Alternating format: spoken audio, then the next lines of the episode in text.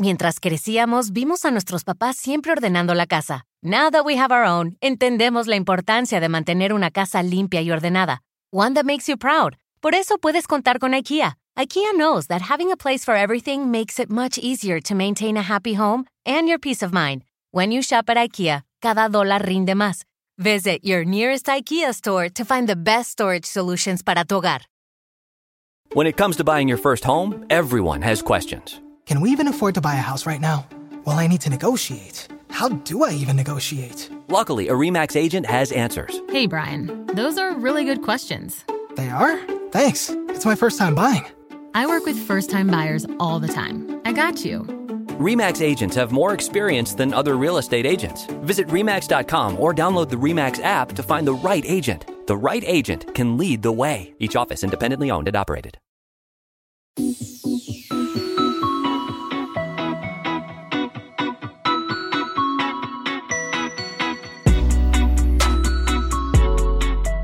Welcome to Pod Save the World. I'm Tommy Vitor. I'm Ben Rhodes. Ben, good to see you. We're recording this on a Friday Friday. Friday fun day. because it's Thanksgiving week. Yeah. We um we just recorded something for social where we were talking about all the turkey pardons and the writing of the corniest jokes possible and seeing who could get Barack Obama to say the corniest thing possible at those pardons is very fun. I think I avoided that speech writing task for all eight years. Um, if I remember. You just wanted out of that thing? Yeah, I, I it was a very particular kind of humor that uh, Dad I- I, did not excel at it at the time. Maybe I'd be good at it now that I'm a dad. You know? I think you would be great Yeah. at it. I think you sold Thank yourself you, short sir. by backing out of that. So we're recording this uh, uh, Friday, November 17th, because next week is a holiday and Crooked Media will be closed. But we wanted to focus on a big, important issue coming up, which is the COP Climate Change Summit. Where do you rank COPs in your hierarchy of summit faves? Uh, uh, cops against one another or cops against other summits. You know. Um, uh, COPs against other summits. Okay, so I'm actually going to put cops uh, at or near the top. Oh. Uh, and here's why. Wow. Um, because everybody comes to COP, right? So it's not like a G20 or a G7 or a Mhm. G8 Right. or NATO there. You got everybody. or even like, you know, now I will say my, my kind of personal favorite was the East Asia Summit, like the ASEAN East Asia Summit, because it was always in some like cool Southeast Asian country Yeah, uh, that's your vibe. that I'd never been to. And it's kind of my vibe and the food's really good. Um, and you and I also like hung out in like a casino in Phnom Penh where you could like smoke and play slots before uh, crushing a press briefing. But we, uh, we were talking about this last yeah, week. yeah, the yeah. weirdest uh, 24 hours of my life was going from Aung San Suu Kyi's house to just a smoke-filled, disgusting casino hotel in Cambodia. I had to walk through the heavily carpeted, disgusting uh, ca- casino to reach the press briefing room where I announced that Hillary Clinton was flying to the Middle East to help broker a ceasefire in Gaza. So uh, that's been on the brain. But the thing about COP is everybody comes, right? So there's like 200 countries there. I mean, you're never in a room with representatives from that many places. And it can be quite chaotic, and you're just kind of wandering around, and oh, there's that world leader, and here's, you know, I've never met the leader of, you know, this island country, or, you know, um, and it could break down. I mean, the Copenhagen COP, right, which is the first one in 2009, we flew there, and it had fallen apart. And when I say it had fallen apart, I mean our staff office, including for the President of the United States, was in a, a mall where there were like mannequins in the office, like literally yeah. mannequins in the office. We're meeting like with like Dmitry Medvedev amidst some mannequins. The the the leaders' room had been like invaded by staff, and so there were all these world leaders and just staff like roaming and rummaging around, and leaders kind of like looking over their shoulders. Then that's the one where Barack Obama figured out that the Chinese were holding the whole thing up and that they were meeting with all the leaders that we wanted to meet. They were meeting with the BRICS leaders at the time, right? So Brazil, India, Russia, uh, China, South Africa. And literally, I got pummeled by Chinese security as Barack Obama like stormed into this meeting and yelled like are you ready for me when to when Well- Joe Biden this is a better time You had it This is- coming. this You is had a, it a better time in uh, geopolitical relations that, that that was like funny and Wen Jiabao was like hey Barack like come on in you know but meanwhile I was getting literally pummeled by the Chinese secret Well, they've been reading your emails. So let me let me let me back up a little bit. So the, the COP summits are the United Nations annual international meetings about climate change. COP stands for Conference of Parties. Fun, exciting name, uh, because the people meeting are party to the broader UN Treaty on Climate Change. So COP28 kicks off on November 30th. It's in the obvious place for a uh, climate change conference to be the United Arab Emirates. It's in Dubai. President Biden is not expected to attend this year, but he did go to the last two COP meetings in uh, Egypt and Scotland. So Ben, you know, I think you were getting at the point that like historically these summits can be hit or miss. I think the first one was in Berlin in 95. They basically just agreed to keep meeting. They agreed to have cops. They agreed to have cops. 97 uh, was led to the Kyoto Protocol, which made uh, certain countries commit to limiting or reducing greenhouse gases. You just mentioned COP15 in Copenhagen. That was a pretty significant one. Yeah, I mean, the thing about COP15 in Copenhagen is it was seen as this giant failure because I think what people hoped is that Barack Obama had been elected and the U.S. would come and join the Kyoto Protocol. That wasn't going to happen for a couple reasons. One, the U.S. wasn't going to join a international agreement if China and India and these other major emitters didn't also join it, right? And they were not going to do that. Um, and also, the Kyoto Protocol was a binding treaty that would have required Senate ratification, which also was not going to happen. But as much as it felt like a failure at the time, at Copenhagen, we kind of sketched the outlines of what became the Paris Agreement, which was these kind of shared commitments to emissions reductions, financing for transition and for mitigation for countries dealing with the effects of climate change, and this kind of mechanism to review each year that progress. And so, fast forward to Paris, um, the most successful COP21. COP, COP21, the most important COP, um, you get the Paris Agreement, you get everybody on board, you get the 1.5 degrees Celsius objective, you get every single country in the world making commitments around emissions reductions and around financing, and and so we're living in a post Paris COP world. And then you mentioned this earlier. I think COP27 led to the creation of something called the Loss and Damage Fund, where Yeah. rich nations are supposed to help compensate developing nations uh, for the impact of climate change. Actually, pulling together that money is a different story. I think you talk about that with John Kerry uh, later in an interview. But I mean, what do you, what should we make of Joe Biden not going this year? How how important or unimportant is it to have the president attending? I, I mean, I, I, look, Obama didn't go every year. Um, you know, th- there are bigger cops than other cops. You know, um, I do think it would be good, frankly, if it was generally accepted. You know, the president of the United States goes every year to the NATO summit, to the G20 summit. There's these things he goes to every year. I do think it would send a good signal for a president to go to this every year. I get why not. I mean, like as I said, we didn't. But essentially, you have all these different lines of effort. You know, you have the emissions reductions by governments that are constantly being negotiated and revised, and hopefully becoming more ambitious. You have this effort to mobilize massive amounts of private sector financing for a clean energy transition around the world. You have this effort um, to try to generate funding. It was a green climate fund. Now it's the loss and damages fund. This is financing not just to help with clean energy transition, but to help deal with the effects of climate change now, which we're going to hear from some of our, our guests about. And oftentimes there are pledges that are not fulfilled. Right. And it, it's just one place where you get leaders, private sector, activists, you know, NGO, everybody's all together in one place. And there's a kind of accountability to it. You know, you have to show up and show your work um, and then try to raise the ambition. Yeah, and I guess you know, like the values of these COPs, summits can be hit or miss. The U.S. role can be constructive or not. Yeah, yeah, yeah, yeah. Trump famously pulled out of the Paris Climate Accords when he took office. Then Biden won election. Uh, he got us back into the Paris Climate Accords. The U.S. also passed the IRA, which is the largest investment in clean energy technology ever.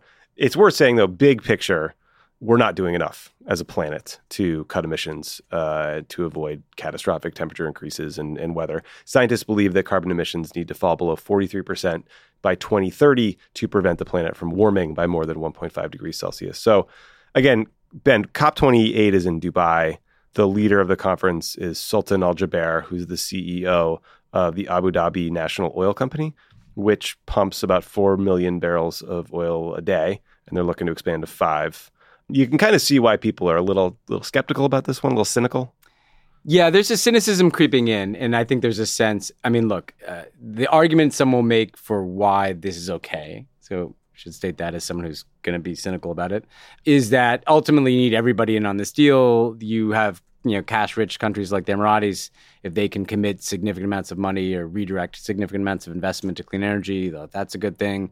Ultimately, you got to phase out fossil fuels, so that's got to be part of the conversation. But I think the big but here is there's a greenwashing vibe, you know, to hey, we're like we're basically a fossil fuel cash empire. Um, but we can have a climate change summit, and and you know that looks good, and we get to you know get a feather in our cap for Right. that.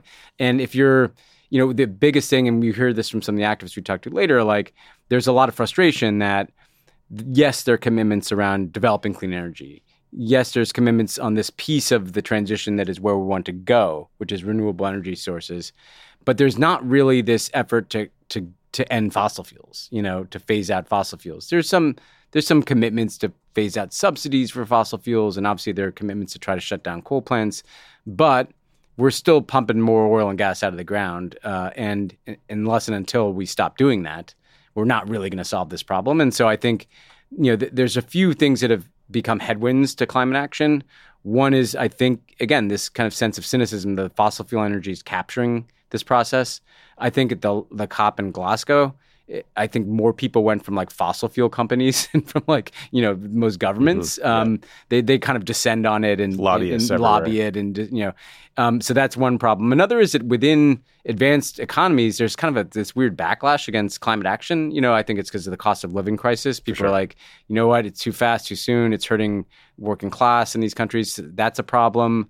And then you know the governments themselves are not coordinating their actions in the same way. U.S. massive leadership, a massive positive step with the IRA, but it's also like a very nationalist piece of legislation. It's basically like we're going to make all this stuff here. The supply chains have to come here. All the subsidies come here, and that's like not a coordinated approach. Um, and that may be the only approach that can work politically.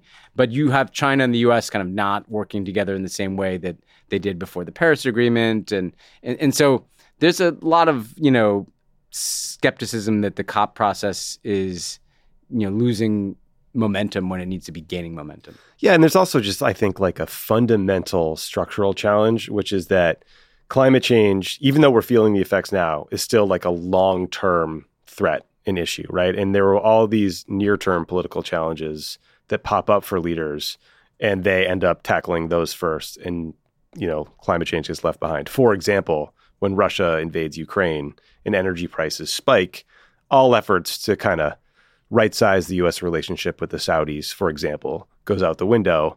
And you have all these leaders from the UK, from the US, others like going to Saudi Arabia, kissing the ring and trying to get them to pump more and not thinking about, okay, what can we do in the near term to maybe increase the cost of burning fossil fuels and reduce uh, CO2 emissions? Yeah, a- another example that is tied to the war in Ukraine is that there's a huge need, and I talked to John Kerry about this, for financing for Africa to develop clean energy because you know Africa is going to have a huge share of the world's population in a couple of decades, and if Africa develops the same way we all did with coal and dirtier forms of energy, like we're we're screwed. We're not going to be able to deal with this.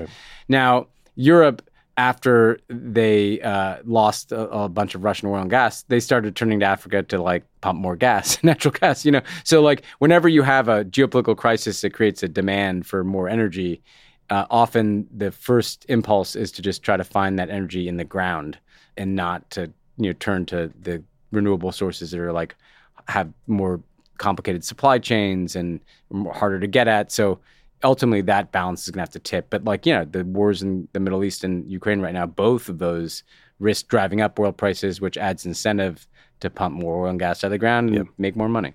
Now, the good news, despite all these structural challenges, is that we all have agency here, which is why we really want to talk to climate activists uh, for the show for this episode, especially people from the places where the impacts of climate change are being felt most acutely now. Uh, we spoke with two women from Pacific Island nations where rising sea levels and rising sea temperatures and extreme weather like cyclones already wreaking havoc. And then, Ben, you know, the, the devastating thing for these island nations is that while we don't know when it will happen, climate change modeling basically tells us that by the end of this century, like life there will be untenable. And so, you know, another aspect that's important to note is in reference to COP28 and the question of uh, responsibility from the biggest emitters, is that carbon emissions combined across the entirety of these Pacific Islands amount to less than 0.03% of the world's total. So the folks who are not creating the problem are suffering the most. Yeah, It's just horrible. absolutely. Yeah. Horrible setup. So first, let's take a listen uh, to an interview our producers conducted with Tina Yonatostiki, the climate envoy from the Marshall Islands. Here's what she had to say about the way that climate change is already affecting life for her community. We're looking at sort of transformational changes to how we live. We likely have to consolidate populations on certain atolls. We have to build those atolls up, which means we're going to lose lands. Um, livelihoods will change. We know that uh, tuna, which is a main source of to our economy, um, it, it is it will probably migrate. Um, we have the studies that show that it, it is going to migrate as seas warm and um, no longer be the benefit that it is now to our economy or even to you know what's what we put on the table for food. We know that if we have to leave certain places we lose the stories associated places we lose that that that link to our culture and our heritage. And certainly if we're forced to leave entirely all of that is on is is is potentially lost you know? Our top priority is is not to have to leave.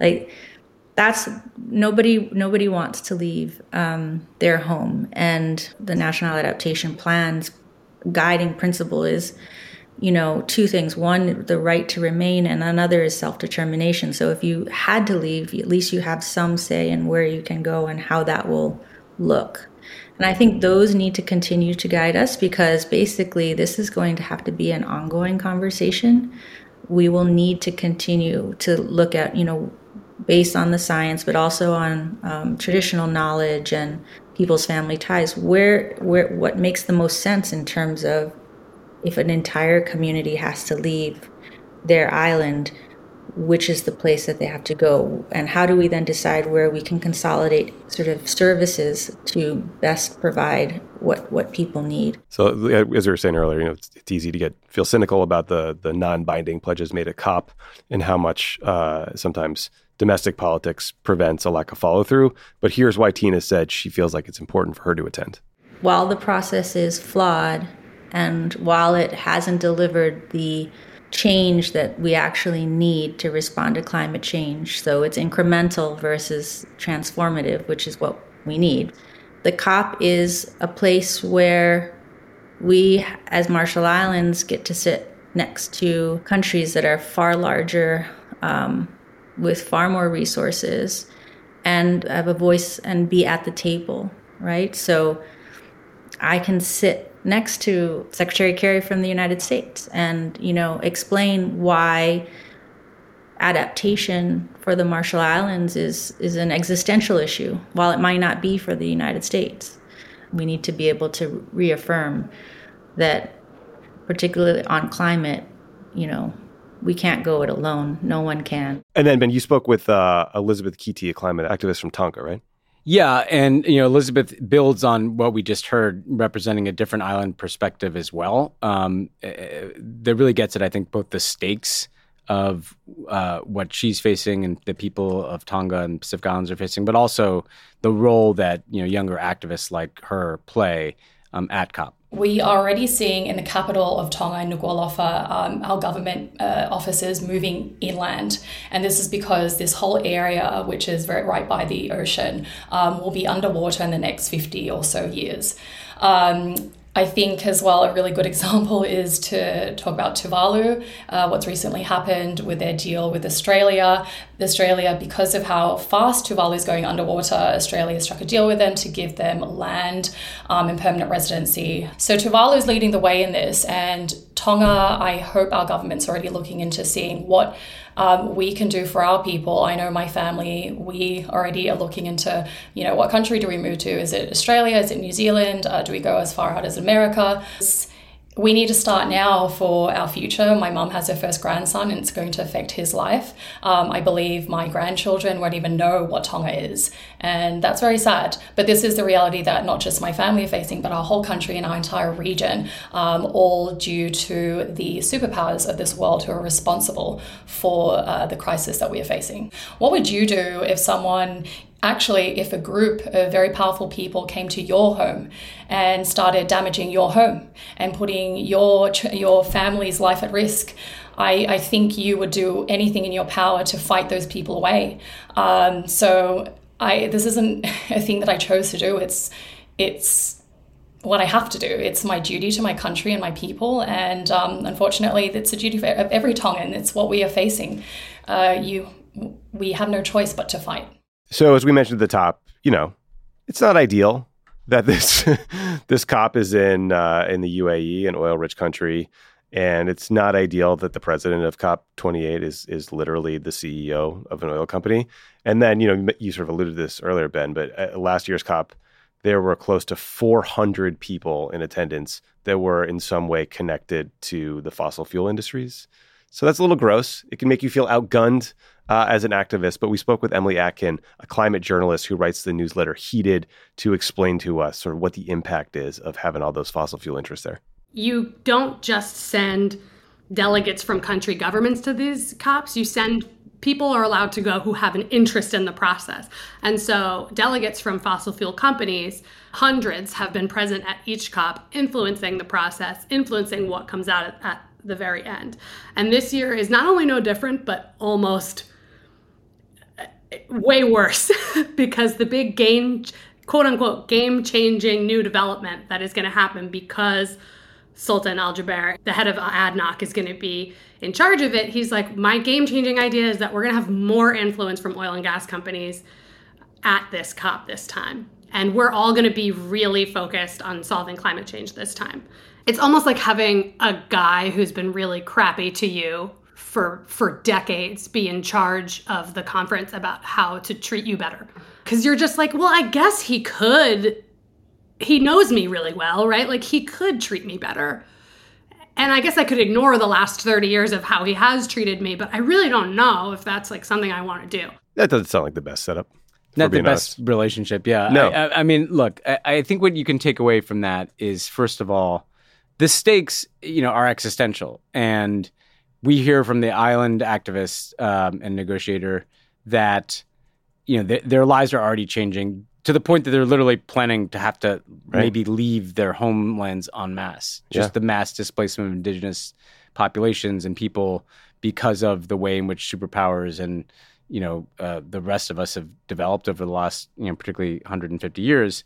But that should be a warning because that's coming for like the rest of us too. Yeah. Hey miami. Yeah exactly. It's easy to be like oh that that's terrible but that's some distant island. Right. no like this that just shows that like the nature is not going to like be, be, kind you know to to some people not others. Like there, there's going to be there already are massive climate effects uh, that are hurting innocent people who didn't create the problem, but it's coming for everybody, and it already is.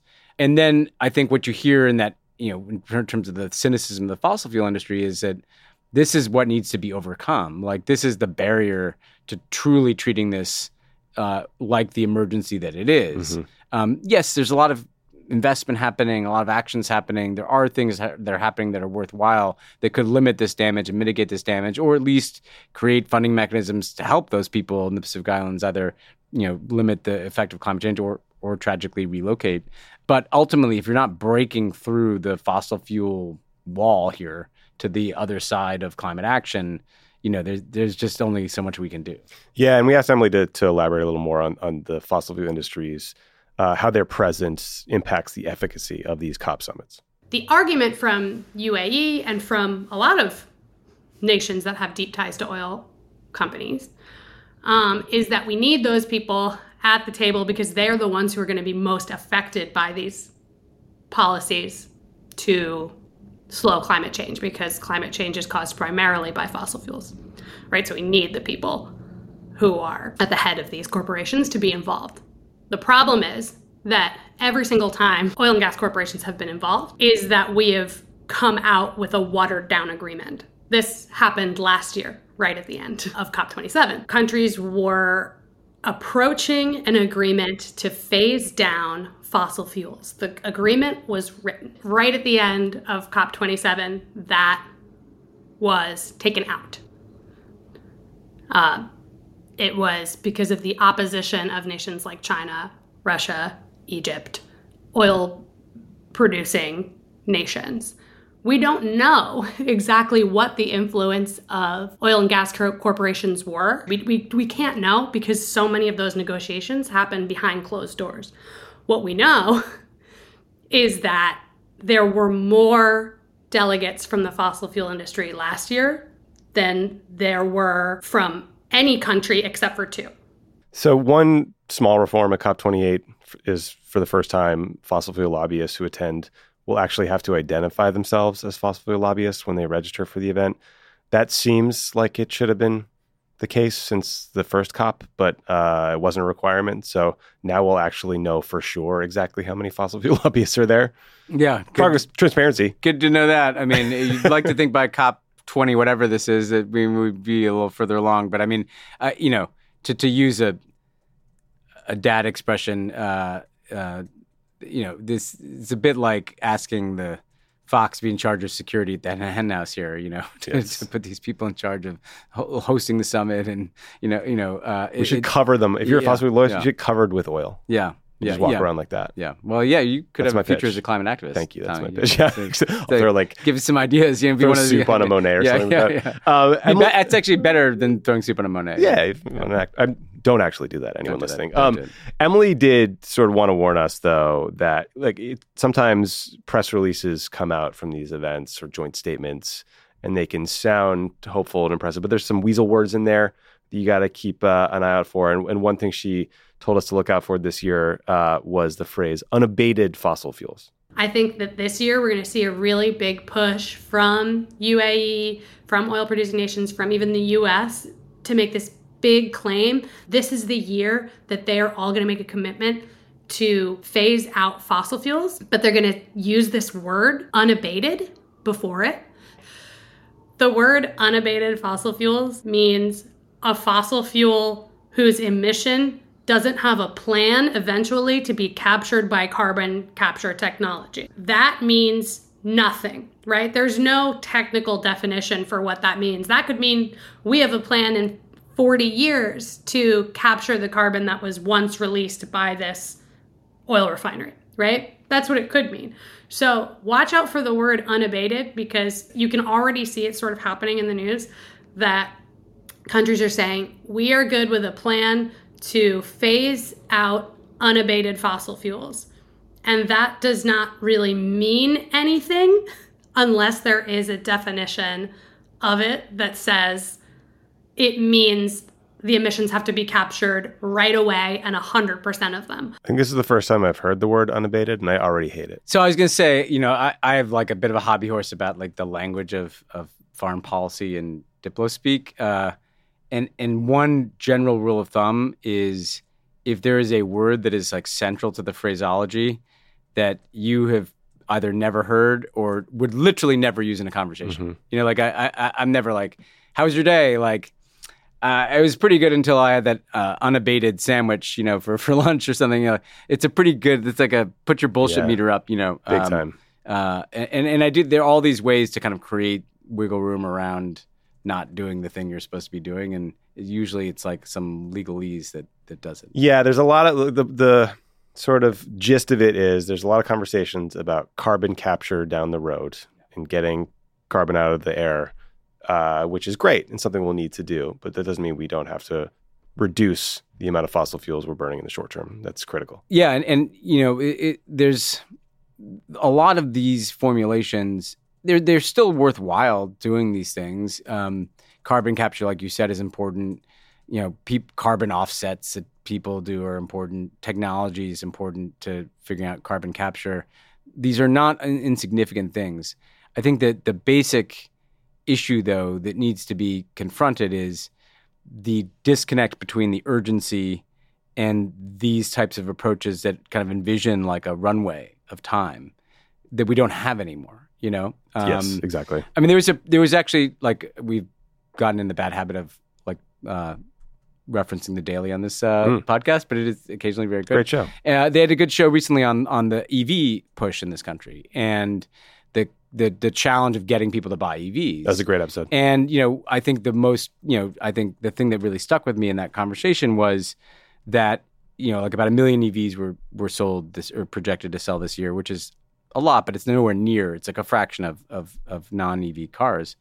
And the problem with that is is not that you know, sure that's going to go up each year and that's great. The problem with that is that every car that's going on the road now that is not an EV is likely still going to be on the road in like 10 years mm-hmm. you know? And, and and it's the same thing with developing new you know fossil fuels and you know permits for new drilling. And once you start doing that there's like a life cycle to this. And so what they're doing with this unabated thing is saying sure we're doing all this new drilling. We're we're creating all this new emissions but we're going to promise you that we're going to figure out a way to offset that.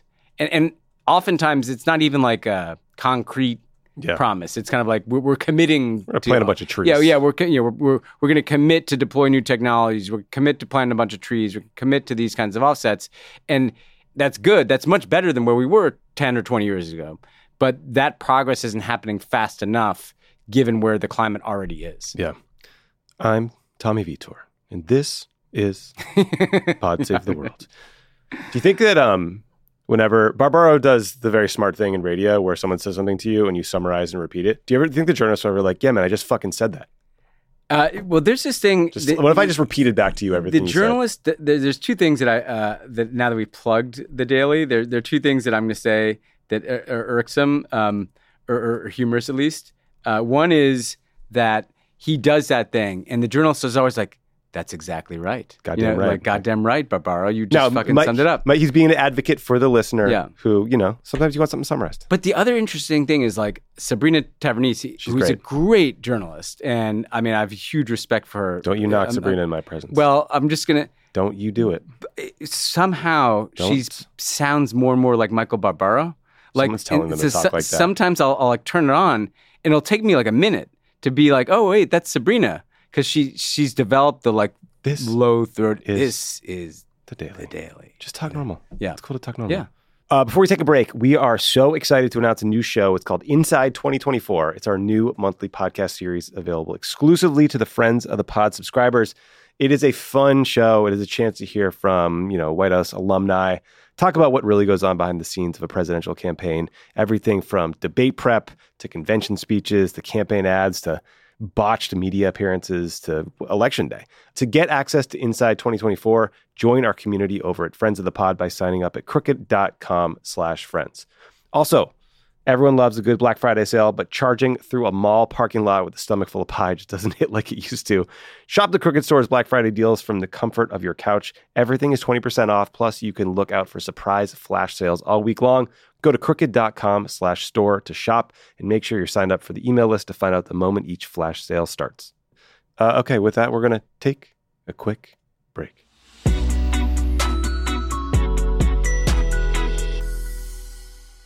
Pod Save the World is brought to you by the UN Refugee Agency. The UN Refugee Agency, or UNHCR, responds to emergencies and provides long term solutions for refugees. They provide aid in over 130 countries, including Ukraine, Syria, Afghanistan, and Sudan, where people are forced to flee from war and persecution at their greatest moment of need. UNHCR helps and protects refugees by providing food, shelter, medical care, and other life saving essentials. The agency jumpstarts relief in three key ways. They transport core relief items stored in even the most remote areas of the world. They deploy expert emergency staff trained to help in crisis situations, and they transfer funds directly to support the emergency. Because of generous supporters and donors, UNHCR can scale up its response within 72 hours of a large scale emergency. Your support helps provide life saving aid for refugees whenever and wherever emergencies occur. Donate to USA for UNHCR by visiting unrefugees.org slash donation. That's unrefugees.org slash donation. This show is sponsored by BetterHelp. What's the first thing you do if you had an extra hour in your day? Oh man, what would I do? Sleep would be nice. Yeah, yeah. Hang out with my daughter. I don't know. Take a nap, read a book. No, I wouldn't do a book. Um, I listen. I wish I would pick book. Yeah, but uh, listen, we all wish we had another hour in a day. A lot of us spend our lives wishing we had more time. The question is, time for what? If time was unlimited, how would you use it? Whoa.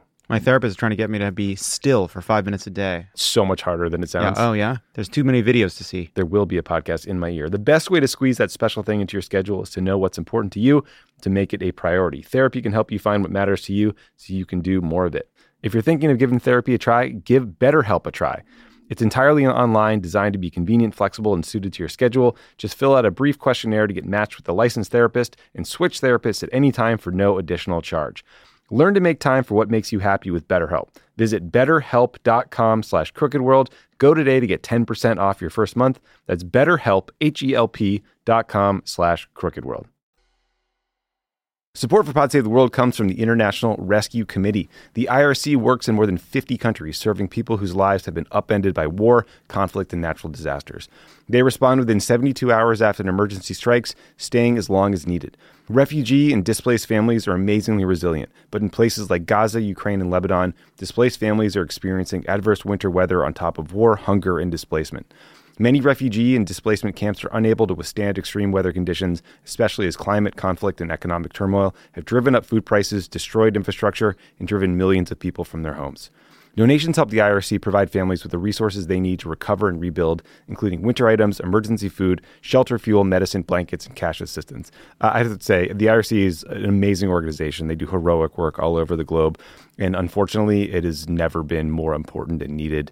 Uh, if you are thinking about giving, please consider giving to the IRC. And if you're going to give at the end of the year, uh, maybe move that up because they could use your help now. Donate today by visiting rescue.org slash rebuild. That's rescue.org slash rebuild. Pod Save the World is brought to you by Cariuma. Cariumas have been our go-to sneakers for a while now because they are so comfortable, they go with everything, and they are made with consciously sourced materials. We love. Actually, I'm wearing Cariumas right now, guys. Look at them. Check them out. Look at them. What color Look is at that? them. I'd, I'd say it's a taupe. Taupe. Audacity of Taupe. Last year, we collaborated with Cariuma to create a no step back sneakers. And we can't believe that they have now designed a second limited edition collaboration with us, the Love It or Leave It sneaker. And they're great. These shoes Really cool design. got it all. And they're selling out. Colorful design. There's Easter eggs. They are. They're not uh, Taylor Swift level Easter eggs. No Travis Kelce on those things. I got to tell you but- something. Travis Kelce's putting out music, and you know what? It's Yes? good. Really? It's good. What were I just like talking the about on song. Terminally I Online like the yesterday? song. It, it's not. It's not like a rock rap. Is No, it? no, no. It's a, it's a fa- it's um it's that Pogue song, Fairy Tale f- for New York, Fairy Tale. It's a Christmas song, but it's one of those great songs that's like almost like um the worse the singer, the better it is because it feels like homey. You know, Uh-huh. Okay. it's good. Okay. I'm just saying. Speaking of things that are good, pundit on a surfboard. Pundit on a surfboard. Plus, a mm-hmm. portion of the proceeds from every pair sold is donated to Vote Save America's Every Last Vote Fund. So you're looking good and doing good. Our first Cariuma collab sold out extremely fast. So if you want a pair for yourself or the Love It or Leave It fan in your life, make sure to snag one now. They will make the perfect gift for the holiday season, but they won't last forever, folks. Go to crooked.com slash store. That's crooked.com slash store.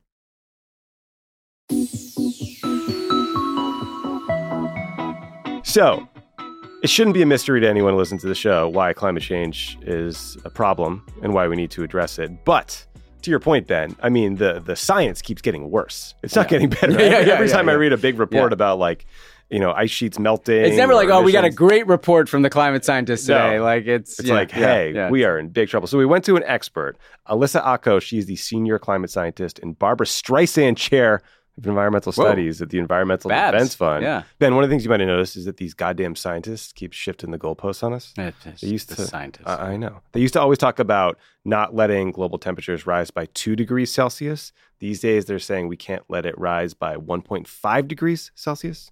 So we asked Dr. Ocko to explain why.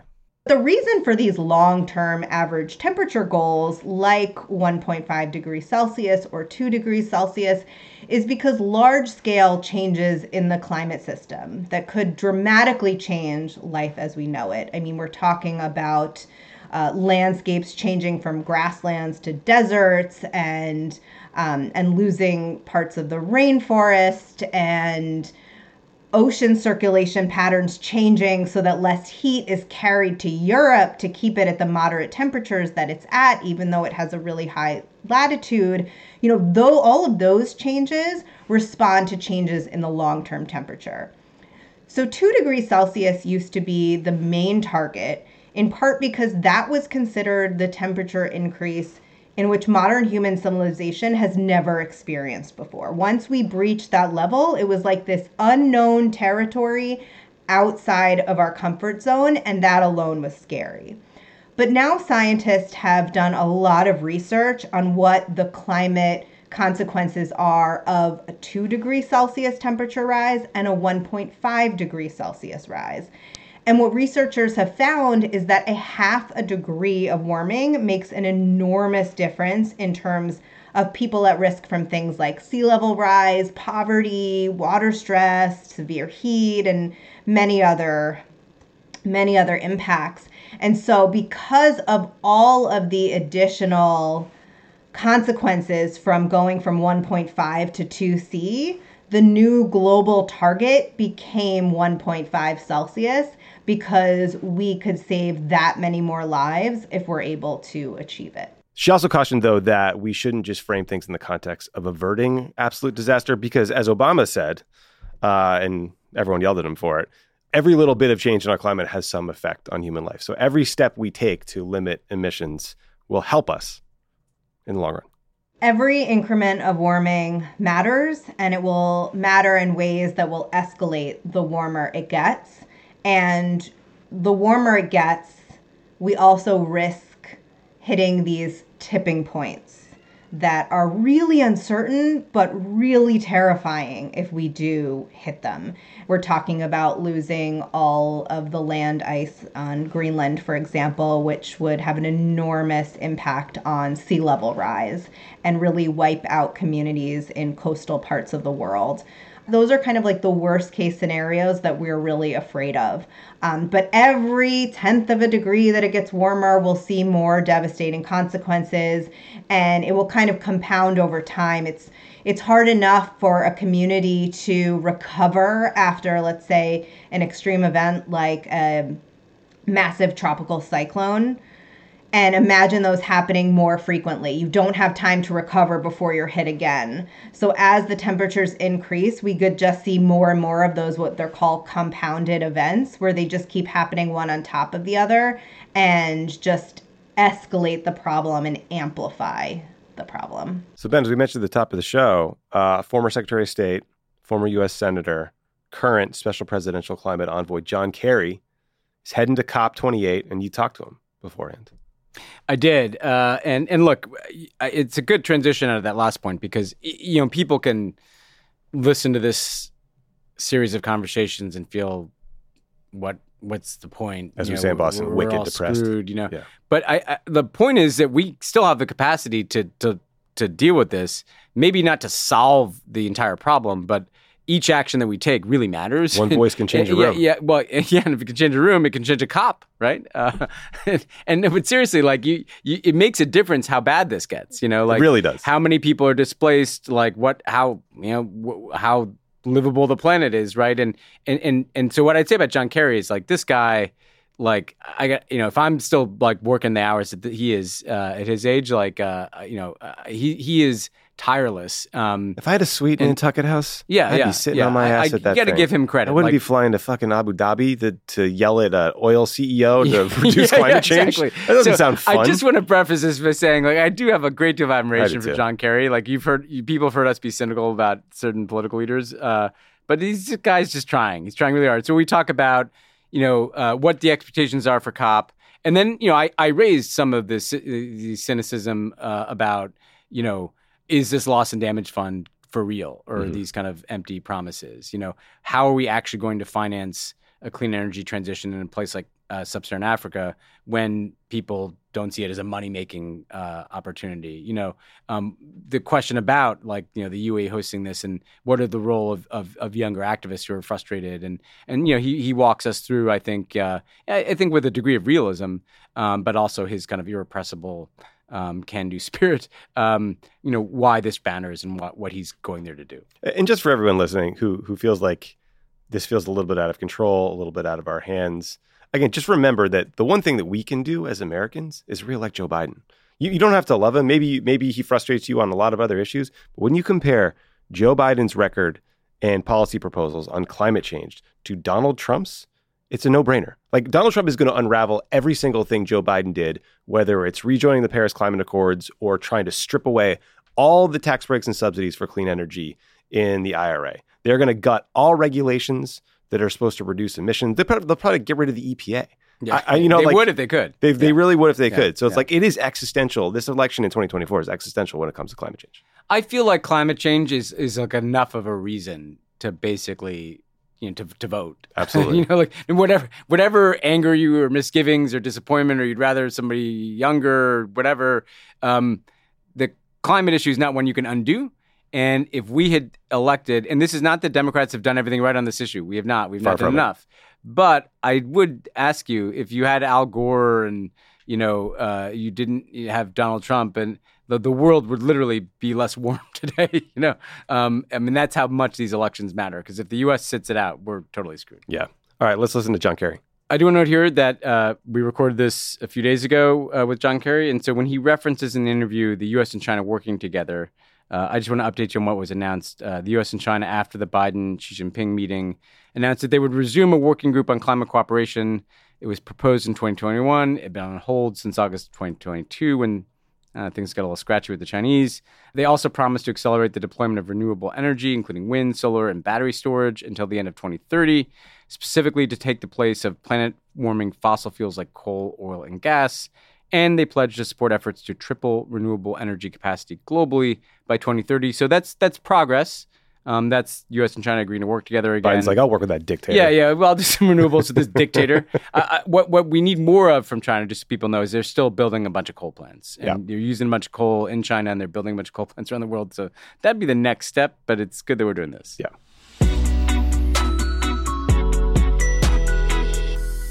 I am very pleased to welcome back to Pod Save the World the special presidential envoy for climate change, former Secretary of State, Senator, and really global statesman John Kerry. Uh, so good to see you, Secretary Kerry. Good to be with you, Ben. Thank you. Thanks for having me. So uh, we're, we're talking here because you know at the end of this month you'll be going to the UAE for uh, COP, the annual climate change summit, um, and I want to I want to get into kind of some of the questions that people have around the current state of international climate uh, negotiations and action. But I, I just wanted to start by asking you, for people that aren't following this that closely, um, but care a lot about this issue, what what are you trying to achieve, uh, and what would what would be a successful outcome uh, at this upcoming summit? Well, the, the, the summit has preordained three mandated outcomes. One is the loss and damage fund. The other is the adaptation report, which is going to demand greater expenditure and focus on adaptation for particular parts of the world.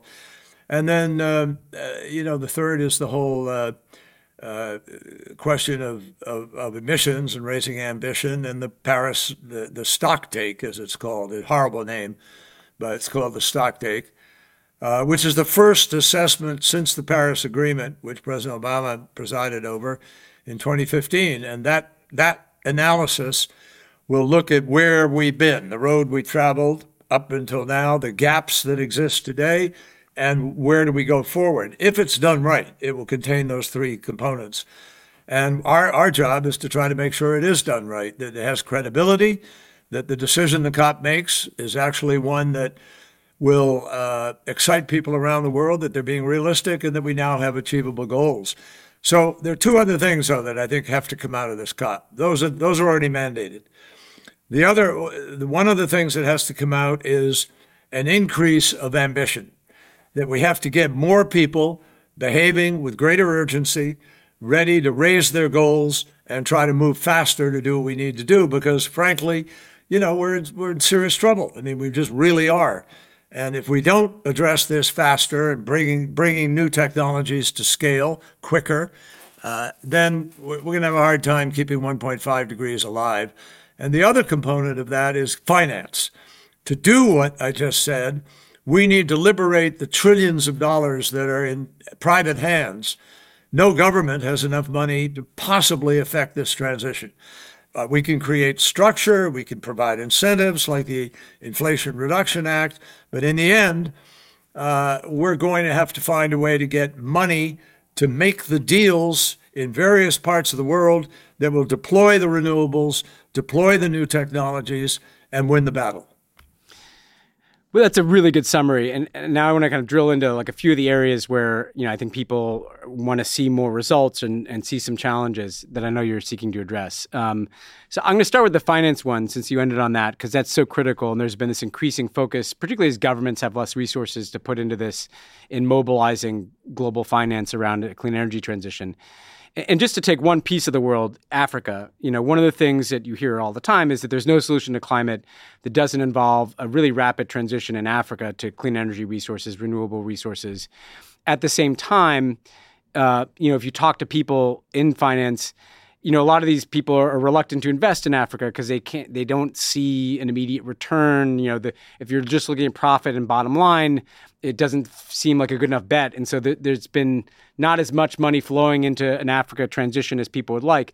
W- what do you what can be done to kind of unlock that money so that even though you can't necessarily go to some big investor and say I guarantee you a you know return on your investment, is, is there something that can be done to get this money out the door faster so that people aren't just waiting for for airtight deals in developed countries, but are willing to get into these parts of the world that we really need to accelerate?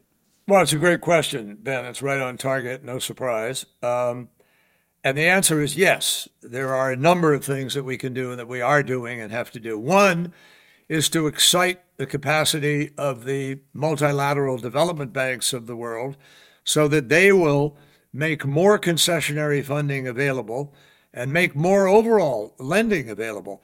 And that's part of the reason why President Biden uh, sought a replacement at the World Bank and put uh, Ajay Banga, uh, you know, terrific business person in charge. Where we have now, through the meetings that took place in uh, Washington in the spring and then in Marrakesh just a couple of weeks ago, those meetings have resulted in change at the World Bank and the MDB so that their their mission statement is now one that permits them to actually lend more money. And, and so we're going to go upwards of 150 billion maybe available through the World Bank, which is, you know, three times where, where we were last year or so, somewhere in that vicinity. So I, that's very significant, but there's more to it. You still need to deploy the trillions of dollars. The UN finance report and other reports tell us that we need somewhere around what two and a half to 4.8 trillion dollars a year for the next 30 years. Well, obviously, no government in the world has that kind of money. So we have to find a way to address the concern that you just raised. You said, well, some of these people are reluctant because they gotta they want to make money. They got to make the money back on them. And particularly if you have a fiduciary responsibility and the people who actually own the money are saying, you got to go out there and make money for me. So yeah. we have to create bankable deals. That's the trick. Now, how do you create a bankable deal? There are a number of different financial tools you could bring to the table. You can have blended finance, where you have the World Bank or a development bank, you have philanthropy, you have the private sector, and you you leverage uh, the lending by by putting by de-risking the deal. Yeah, and in particularly the the philanthropies, uh, as well as a couple of other tools that we're trying to put to use could help create concessionary funding that greases the skids, makes a deal happen. Let me let me be very quickly be precise with you. Um, we're proposing something called the ETA, the Energy Transition Accelerator, and it is a form of an offset.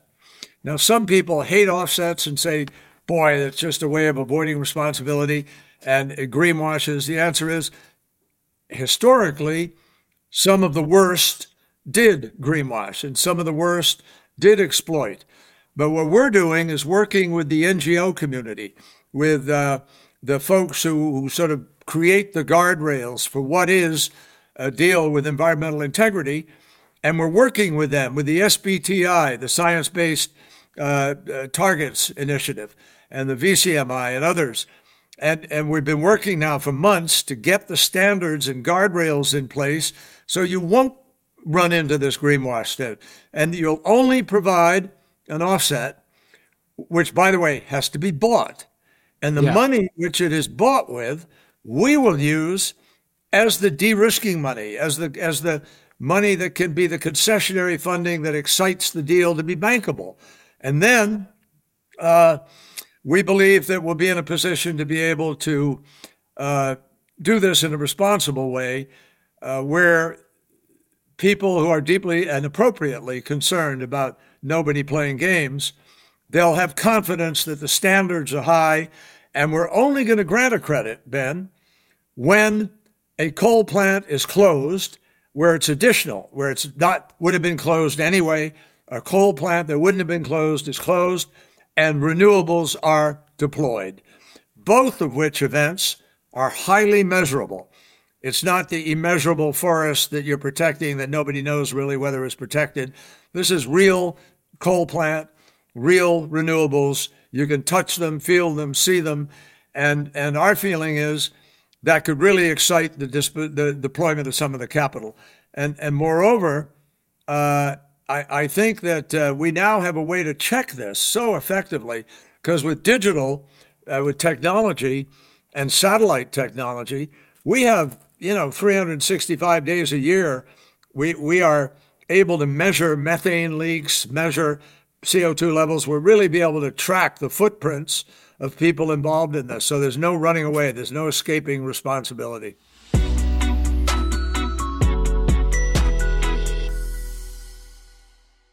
Luxury is meant to be livable. Discover the new leather collection at Ashley with premium quality leather sofas, recliners, and more, all built to last. No matter how many spills, scuffs, or pet related mishaps come its way, the leather collection at Ashley is made with the durability you need for the whole family. Shop the new leather collection at Ashley and find chairs starting at $499.99 and sofas at $599.99. Ashley, for the love of home you can start your day off right. When you find a professional on Angie to get your plumbing right first. Connect with skilled professionals to get all your home projects done well. Visit Angie.com. You can do this when you Angie that. It's 2024. We're facing another presidential election with huge stakes. You want to help. You don't know where your money will actually make a difference or how to figure that out. And sure, you love to take an edible and not think about it, but you can't because you do care. Let Vote Save America make it easy for you with their new anxiety relief program. Here's how it works. You set up a monthly recurring donation at the level that feels right for you, and Vote Save America will send 100% of it to the grassroots organizations and down ballot races that need it most. Then at the end of the month, they'll tell you where your dollars went. That's it. Set it and forget it. Vote Save America has already raised $52,000 in monthly recurring donations. Love it. That's great. From over 1,000 amazing sustaining donors who've signed up and trusted Vote Save America to make their dollar go further. But we still have a long way to go, and Vote Save America needs your help to get there. Sign up at votesaveamerica.com enjoy your edible. Legal disclaimer paid for by Vote Save America, votesaveamerica.com, not authorized by any candidate or candidates committee.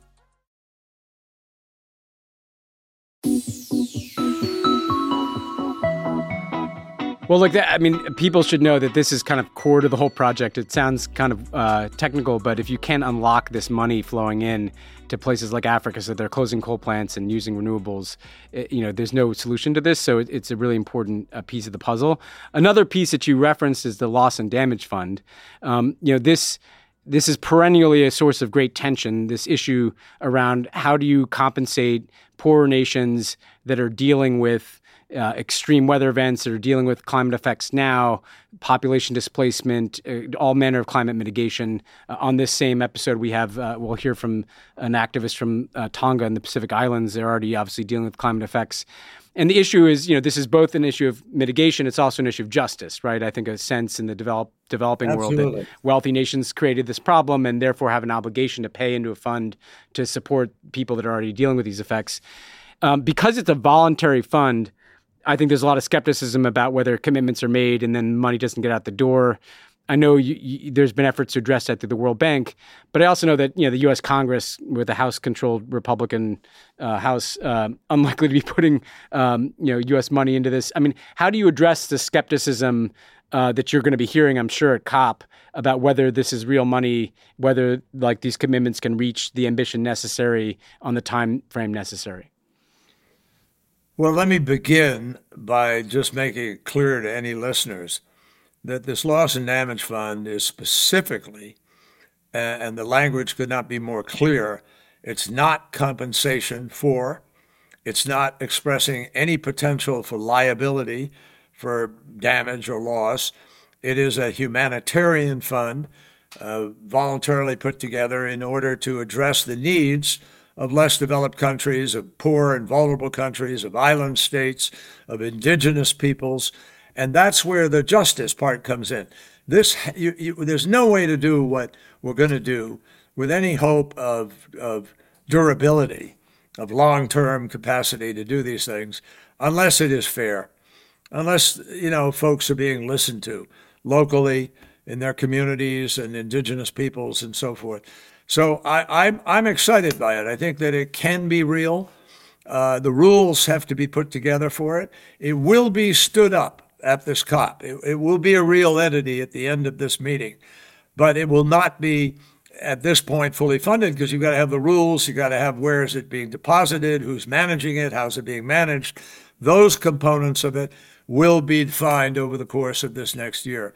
What's important is that we're ready and prepared to help some folks who really need some help through this crisis. And I'm proud to say, as you well know, Ben, from your years working with President Obama, uh, the United States is the largest humanitarian donor in the world, and we're proud of the fact that that, that our sense of global responsibility means that we share opportunity with people in other parts of the world. And President Obama did that with Ebola, where we fought back against Ebola uh, potential scourge, uh, and and we've done it with the AIDS program uh, in Africa. We've done it with food. And I think this is in that vein. This is the kind of thing we feel it needs to be done because there are impacts from the developed world on, on other parts of the world. And just take a look, by the way, in sub Saharan Africa, there are 48 nation states, all of whom together equal 0.55% of the emissions of the world. In on the other end of the spectrum, there are 20 large economies in the world. We are one of them Russia, China, Indonesia, Brazil, uh, South Africa, uh, European countries like Germany and France and Italy, etc. Those 20 top economies make up 80% of all, almost 80% of all the emissions in the world. So justice will only come by having some sort of balanced sense of responsibility in how you address dealing with this crisis. Mm-hmm. And you think you can get the adequate funding in the months and years to come to, to make this? Well, I, uh, I, I know this. I know that the world can afford to to do that. Yeah, yeah. I'm not going to predict the yeah. politics of it, but can we afford to do it? Sure. And then, you know, uh, another issue uh, that, that, people are watching uh, is obviously the U.S. China relationship. You've been to China to try to resume climate cooperation that was so essential to the Paris Agreement and obviously is essential going forward with China building coal plants ar- around the world and, and obviously still having significant coal consumption in China. What should the world be looking for at COP in terms of a, a signal that the U.S. and China are prepared to uh, resume some collaboration in addressing the climate crisis? Well, we have just finished four days in the in the desert of Palm Springs uh, at Sunnylands, a place you know well, Ben, because you yeah. were there with President Xi a number of years ago with President Obama. And we spent four days with our counterparts from China working on whether or not we could find ways to cooperate going into this COP and whether or not we could help make a difference globally on this issue. Uh, we did come to some agreement. Uh, we have some sense of uh, uh the way forward. Don't shoot me, Ben. I know this is going to hurt. I'm, uh, uh, you know, literally in hours, we hope that this is going to be released publicly. Yeah, yeah. I can't jump the gun. But let me just say that, that, that I think we reached some groundbreaking initiatives that, that will change the capacity for cooperation going forward. Uh, and since China and the United States are the two largest emitters in the world, uh, our cooperation is really important to getting the job done. President Obama first did this back in 2015, started in 2014. We worked for a year to pull together what we could do, uh, and it was different. Each country kind of did its thing, but the fact that China and the United States, President Xi and President Obama stood up in the Great Hall of the People and announced what they were going to do. That act created momentum for the agreement to come together in Paris. I think the same thing could happen here on Dubai, uh, on the UAE, uh, and and hopefully uh, we will have some measurable uh, steps that we're going to take each of us to try to address this crisis. Last thing I'd say on it um, China is definitely well aware of the threat to China from this now, much more so than we had heard previously. And uh, President Xi uh, and, the China, and, and China are the largest clean energy, uh, renewable energy uh, you know, manufacturers and deployers in the world. And they're deploying more solar and wind today than all of the rest of the world put together. So uh, if we can work together and, and make things happen over these next months, that will be one of the biggest impacts we could look for. Uh, and it could have a profound impact in our ability to win the battle. Yeah, no, it, uh, well, you've been central to these efforts for so long, and, and they, there's no solution without that piece of the puzzle either. One more thing I wanted to ask you, you know, we, we have a lot of, you know, a relatively young audience, and I, I, I know, you know, a lot of people in climate activism. Um, eh, what do you say to people that, that, that might be getting a little cynical, right? They, they, they, they look at this summit uh, that is so important. The COP summit is such an essential meeting each year you know, it's at the UAE, a major fossil fuel producer, being chaired by, you know, someone who's also a fossil fuel executive. You know, you get all these bankers now showing up at COP. You know, you get corporations making announcements, and and it can feel a little cynical, like you know, the, some of it's greenwashing, some of it's you know, kind of the the the global conference circuit. What would you say to activists who who are like, ah, I, I don't know how I feel about how this all looks from the outside? Well, the first thing I'd say to activists is thank you. I mean, thank you, thank you for being activists and for being engaged. Uh, I, I, come out of uh, some of that tradition myself uh, when I was a lot younger, uh, opposing a war and, and, and working in the women's movement and trying to pass the ERA and creating the environment movement with Earth Day and so forth. So I have nothing but respect for people who are willing to take their beliefs out and even engage in civil disobedience on occasion, recognizing that you have to accept the, the, the consequences, but standing up for what you believe. And, and we don't have space for cynicism. We just don't have room for that. Uh, you know, it's a, it's a luxury in a sense, um, but it, it, it clouds, you know, it, it obscures the real mission. And the real mission is to be part of the generation that's going to change the world and change the United States. And that's doable, absolutely doable. That's not poppycock talk.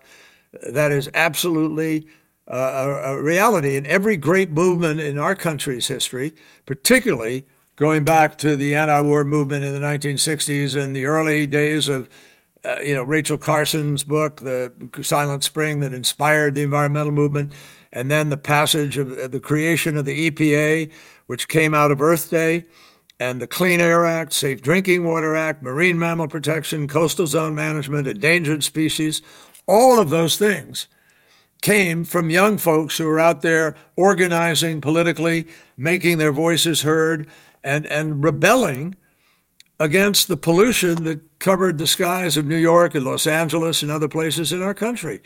And so we made progress. We did amazing things. And then everybody went home and went to sleep and said, okay, we did that. Let's go on something else. But, but we can't afford that now. We, we, we, you know, on the one hand, yeah, there are these huge challenges, but they're man made, human made, and they're subject to human solution. And the, and the best way that is going to get solved is through a democracy where people go out and organize themselves and determine you get the leadership, not that you get, but you get the leadership that you want. And, and that battle is going to be joined in so many ways in 2024 because our democracy is at risk and, and there's real cause to, to, uh, to be mobilized and to go out and fight. And, and uh, you know, I just think that, that what are your options?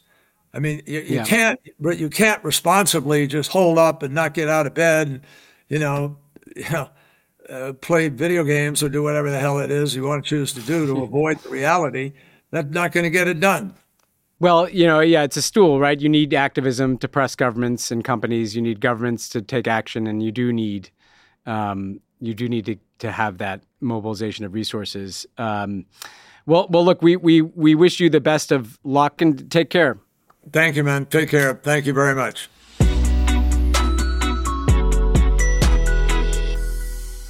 So, Ben, just to round out the show here, we wanted to leave you guys with a couple more clips from some of our activists today. The first is a response from Elizabeth Kite from Tonga. We asked her if she felt that young activists were being taken seriously enough. Here's what she had to say.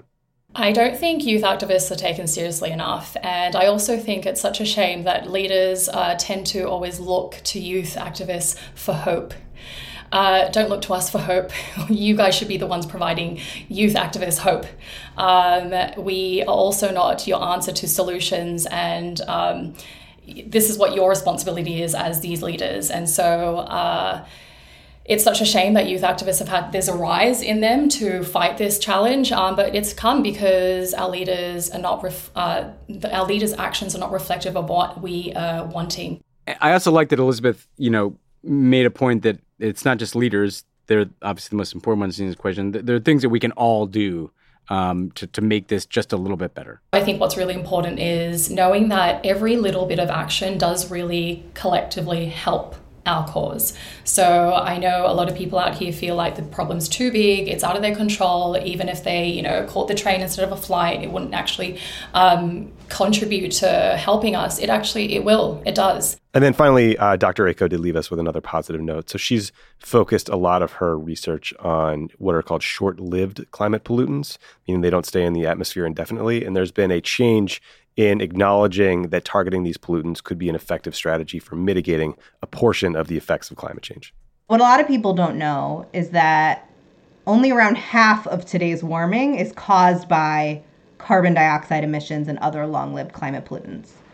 The other half of today's warming is from short lived climate pollutants, mostly methane, which comes from agriculture, energy production, and waste, and climate policy has not historically focused on reducing their emissions, even though there are a lot of cost effective solutions available. So, over the past 10 years, a lot of scientists and environmental organizations really tried to elevate the awareness of how important methane is, not just to the climate problem, but to the climate solution. And finally, we had a breakthrough in 2021 with the Global Methane Pledge. Now, that is a voluntary pledge, so it's not binding, but it's a major step in the right direction in terms of us taking the actions we need to take in order to slow down the rate of warming in the near term. And so there could be more progress on methane at this year's COP, and we'll see what happens. But I think we're finally getting to a point where we are looking at the full problem and the full set of solutions. So that's it for this COP focused Pod Save the World episode. Uh, Makes however, uh, Pod Save the World feel like a an apt title for once. You know, my God, yeah, we, we all need to we need to get on this one. Yeah, it's a real problem. Although I don't add us pitches for Pod Save the Planet because we've already gotten those. Heard them all. Yeah. Heard them all. Yeah. And uh, listen, a title is not a show. Anyway, we are going to stick around. We're going to answer some subscriber questions. So to hear those and to get Pod Save the World episodes ad free, go to crooked.com slash friends to subscribe and uh, talk to you guys next week. Happy Thanksgiving. Pod Save the World is a Crooked Media production. Our executive producers are me, Tommy Vitor, Ben Rhodes, and Reed Cherlin. Our producer is Alona Minkowski, and associate producer is Ashley Mizuo. It's mixed and edited by Andrew Chadwick. Audio support by Kyle Seglin and Charlotte Landis. Our studio technician is David Tolles. Thanks to our digital team, Elijah Cohn and Phoebe Bradford, who upload our episodes and videos to youtube.com slash podsavetheworld.